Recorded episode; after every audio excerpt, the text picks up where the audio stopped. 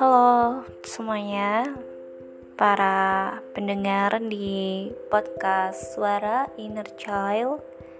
Jumpa lagi dengan aku, Nikma. 3 menit ini aku ingin membahas sedikit tentang kenapa aku masuk di podcast ini. Aku membahas topik hanya khusus inner child. Inner child itu dulu baru aku ketahui waktu akhir kuliah semester 8 atau 9 gitu.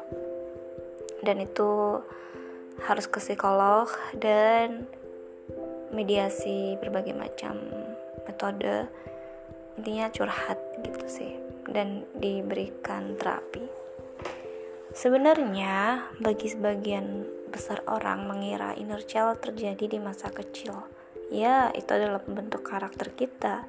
Kita yang hari ini bentukan berpuluh-puluh atau belasan tahun di masa lalu. Tapi selain dari masa kecil, di masa remaja, sebelum menikah, hingga menikah dan pasca menikah, itu sangat mempengaruhi keputusan-keputusan serta emosi di bawah sadar. Dan itu baru aku ketahui dan aku pahami setelah punya anak. Dan itu sangat berpengaruh banget.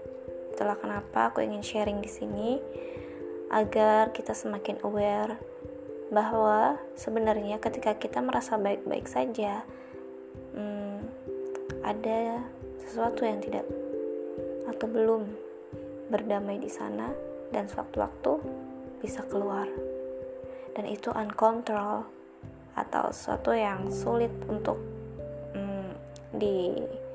ditanggulangi, kecuali kalau kita sudah berdamai dengannya. Dan cara berdamainya pun butuh proses banget. Bagi sebagian besar orang yang memiliki orang tua secara utuh, bapak dan ibu, mungkin inner child-nya seputar pola asuh atau kebiasaan-kebiasaan di masa kecil.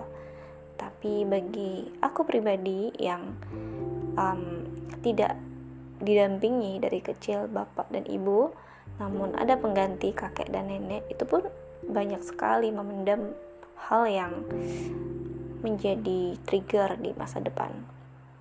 Dan itu akan aku bahas di sini di Suara Inner Child 3 menit.